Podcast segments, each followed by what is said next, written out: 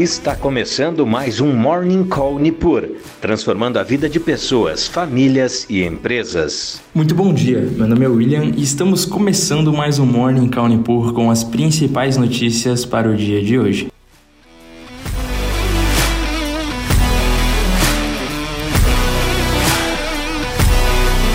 E nesta segunda-feira, os índices futuros de Nova York e bolsas da Europa amanhecem positivos, depois de registrarem as maiores perdas do ano na semana passada, à medida que agentes do mercado aumentam as apostas de elevação de juros do Federal Reserve após os dados de inflação acima do esperado nos Estados Unidos. Na sexta-feira, os mercados fecharam em baixa, com um aumento maior do que o esperado no Índice de Gastos de Consumo Pessoal, o PCI, o indicador de inflação preferido do Fed. E também pesou sobre os mercados a ata da última reunião do Fed, que reiterou a postura dura do Banco Central Americano sobre a inflação, bem como comentários de dirigentes do Fed alertando que as taxas de juros podem subir mais e por mais tempo do que o previsto. Por aqui, hoje saem dados do IGPM de fevereiro, com o Itaú projetando uma queda mensal de 0,03%, levando a taxa anualizada a 1,9%, ante 3,8% em janeiro. E na seara política, há três temas principais a serem monitorados nessa semana. Primeiro, o possível restabelecimento dos impostos federais sobre a gasolina e etanol, isentos até dia 28 de fevereiro.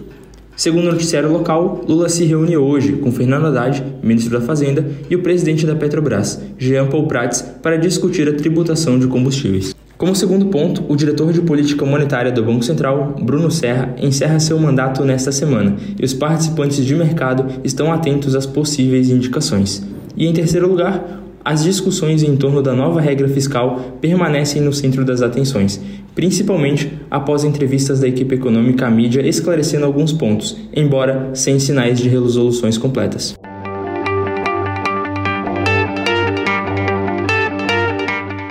Passando então por desempenho de bolsas mundiais, temos os futuros de Nova York operando entre 0,4% e 0,62%. E a Europa também segue o mesmo sentimento das bolsas americanas e opera no campo positivo, com seus principais índices operando entre mais 0,75% e mais 1,46%. Já a Ásia fechou a maioria dos seus mercados no campo negativo, refletindo a sexta-feira dos Estados Unidos, com seus principais índices caindo entre 0,28% e 1,12%.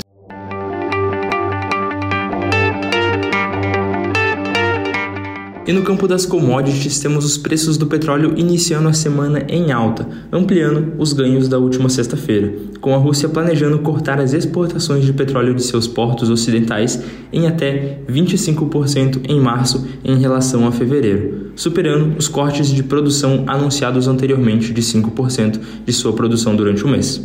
O Brent sobe 0,32% e sendo cotado a 83,43 dólares o barril. E o minério de ferro operou em baixa na bolsa de Dalian, com uma queda de 2,53% e sendo cotado ao equivalente a 127,17 dólares por tonelada.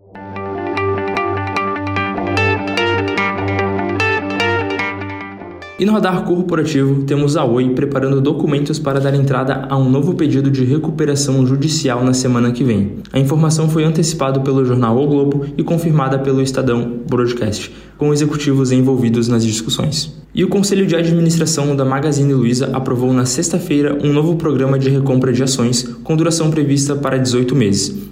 A varejista anunciou que pretende adquirir 40 milhões de papéis a preços de mercado até o fim da nova rodada, prevista para acabar em dia 24 de agosto de 2024. E essas foram as principais notícias para essa segunda-feira. Agradeço a sua companhia e bons negócios. Você acompanhou Morning Call Nipur, transformando a vida de pessoas, famílias e empresas.